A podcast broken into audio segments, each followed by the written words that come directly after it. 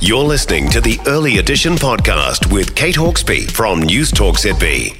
I doubt that many of us will ever forget the protest action that took place for three weeks on the grounds of Parliament that began in February last year, lasting 23 days.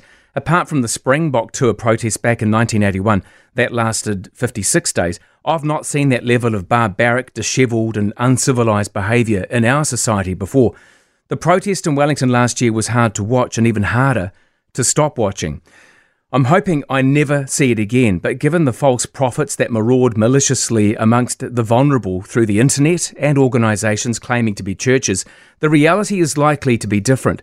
The 200 page Independent Police Conduct Authority report that was released yesterday shows that the police handled the situation well, faced with extreme provocation. I wonder how many police have rethought their career given the very poor direction given by senior staff who took too long to decide the best plan of action, tiptoeing around the parliamentary rose gardens and being overly sensitive to the baffled and bewildered assembling, many just looking for a fight. Another fault identified by the report is the lack of adequate law that determines what police can do in situations like this. Once again, pointing to our very inadequate and antiquated judicial system. I have great respect for our police. They were faced with a mob of, well, 300 of whom were eventually given criminal charges, and there wasn't enough of the right equipment for the job they had to do. Police officers are just as entitled to be supplied with the correct equipment to do the job as you or me, depending on the job that we do under health and safety laws. The difference between doctors, nurses, teachers, and other professionals pushing for better conditions and pay increases is that you rarely hear anything from the police.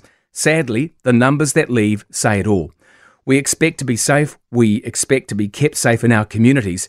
Anyone still opposed to the action taken by the police in Wellington last year needs to remember just how vile and volatile the situation was. Here's hoping that the best outcome from yesterday's report is that the pressing need for the police to be equipped for every possibility and some tweaking of the laws required for them to do this is addressed at speed. For more from Early Edition with Kate Hawkesby, listen live to News Talk ZB from 5 a.m. weekdays or follow the podcast on iHeartRadio.